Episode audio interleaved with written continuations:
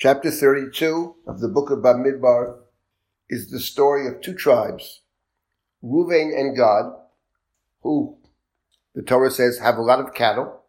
That's chapter 32, verse number 1.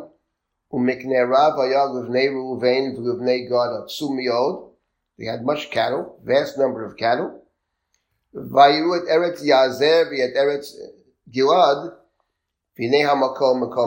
saw that the land which has already been captured, the land of Yazer and the land of Gilad, this was captured in the wars against Sichon and the war against Og, which the Torah described in this book in chapter 21. That was captured by all of Israel together who fought against these two kings. Sichon, the king of Emori, Og, the king of Bashan. So they possessed this land. So two tribes approach Moshe and say, well, they're thinking, they're about to say, we have a lot of cattle. This is a good land for cattle. And they come to Moshe and to Elazar the Kohen and to the heads of the congregation, means the leaders of the tribes.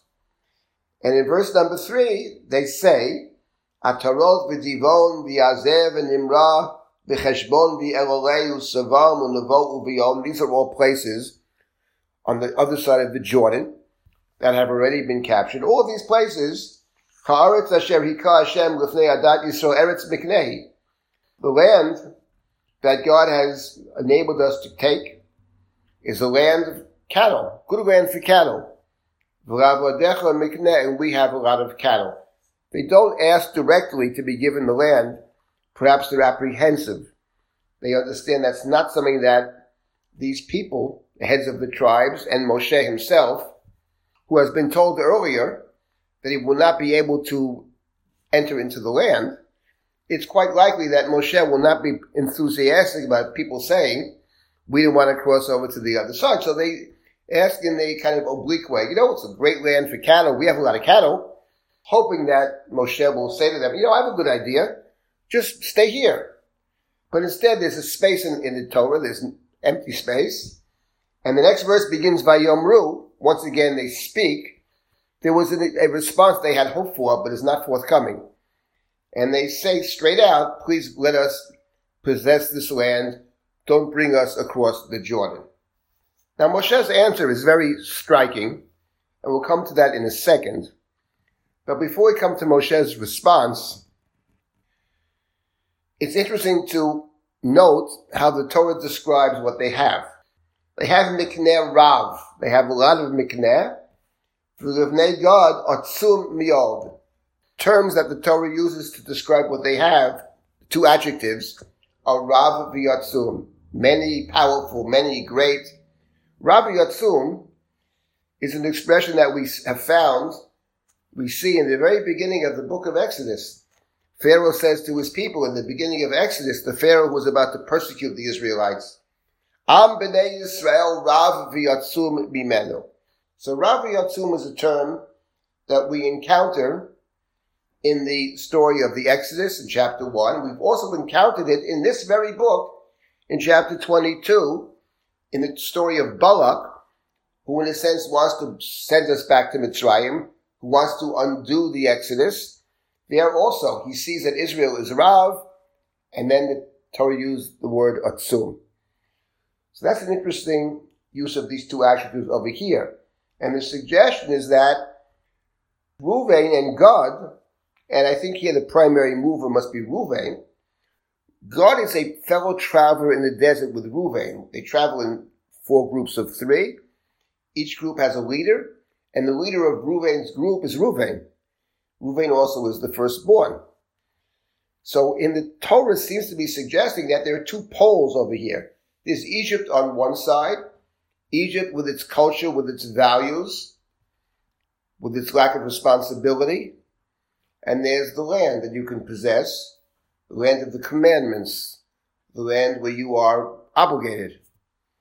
And the point over here, by using these two adjectives, the suggestion is not just, it's not just about the cattle. It's that in some profound sense, they can't make that jump. They can't make that leap from being in the land of Mitzrayim without responsibility and going to the other side, going to the land where it's your land and you are responsible for your community, not just about the cattle. Now, when they go to Moshe and they say to Moshe and the others, please don't force us to cross the Jordan, Al Tavi Reinu in verse number five, and Moshe's response is actually very striking. His first response is on the level of, we would say, Ben Adam L'Chaveiro.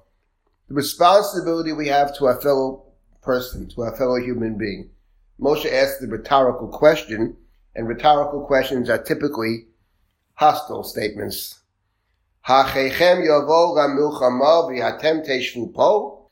Do you think your brethren should go and fight and you're going to stay here? The point being that the land that you want to take for yourselves was land conquered by the entire nation together. Everybody fought for that land. So it seems rather unfair highly immoral, I would add. Why should someone else fight when you have not even equal responsibility? That makes no sense from any ethical or moral standpoint. That's the first thing Moshe says. And then Moshe added something very important for our purposes. We're right now towards the end of the book of Bamidbar, and Moshe says in chapter 32, Moshe says, V'lama tini'un et leiv b'nei Yisrael, me'avor ha'aretz asher natan lahem Hashem. Lama tini'un. Now the word lahani does not appear many times in the Torah, but it appeared in the book of Numbers, book of Bamidbar. The word Lohani appeared in chapter 30 several times when it speaks about a woman that took a vow and the father or the husband prevents her from fulfilling the vow. Im yani avia ota. The father was meni, prevented her, restrained her. That's the same word. And the husband as well. Im yom shemoa isha yani ota. If on the day that the husband hears it, Yoni, he restrains her. If on that day, then the vow is canceled. If he doesn't restrain on that day, it's not canceled. So the verb lohani is used in conjunction with vows, and I would say vows or oath. Statements that are taken, that are made, which are related to obligations to God. So Moshe says, Lama tini'un, why would you restrain the people from possessing the land? And Moshe says. This is what your ancestors did when I sent them from Kadesh Barnea to see the land. He's referring to the episode of the scouts, the Meraglim as we call them. They came back and they gave their report, and in verse 9 of chapter 32, Vayoniyu et leiv b'nei Israel, they restrained or they canceled the will of the children of Israel to possess the land that God had given them. And Moshe continues. God got very angry at that time, and God took an oath. What was God's oath? That the people that left Egypt will not possess the land. That generation will not possess the land. In fact, we would say undoing, undoing a prior oath. The verse continues in verse 11, they're not going to see the land. Asher nishbati li Abraham li Yitzchak li Yaakov. The land that I swore to give to Abraham, Isaac, and Jacob. So God says, I took an oath. But now these people are preventing me from fulfilling that oath, so I take a counter oath. You see the degree to which the neder and the shvua is central to this particular book, to the book of Bamidbar. So Moshe says, you're doing the same thing. You are through your refusal to cross to the other side. You are rejecting the land. No different than the episode of the scouts. No different than the Meraglim. This, in fact, is Meraglim 2.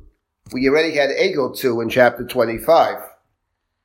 In the previous chapter, we had the culmination of Ego 2, the story of the Midianites and the Moabites in Baal Peor and the gold is now dedicated to the to the temple, parallel to the golden calf episode.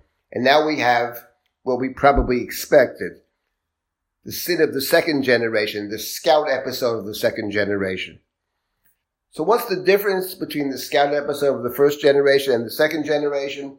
The difference typically is not the error itself. Of course, in the first scout episode, 10 scouts say we can't go and two scouts say we can go. And this story, two tribes are saying we're not going to cross over, but the other 10 presumably are willing to cross over. So the numbers are reversed, but it's more than that. What this chapter is about is what happens afterwards. How the tribe of Reuben and the tribe of Gad and Moshe are able to negotiate an arrangement which satisfied both the perceived needs of the Reubenites and the Gadites, namely to possess a land that's appropriate for them, which is the other side of the Jordan, and that has a value for the children of Israel. That's important because it's additional land, and it's land that protects us because it's barrier for the first wave of attack. And that's completely okay, provided that everybody understands their responsibilities. And to the credit of all the parties in chapter 32, that the two tribes are able, together with Moshe, to work out an agreement where, yes, they will possess land, but only on the condition that they fight with the others. And perhaps not just fight with the others, but perhaps take a leading role in the fight that all the other tribes will have to possess the land that was promised. So here we have an example as, as Moshe presents it. This is the story of the Meraglim, says Moshe. You are the Meraglim. And then the Reuven and Gad come back to Moshe and say, let's work it out. And Moshe is able, with a complicated negotiation, and others get involved, to work out an agreement that seems to work for all parties.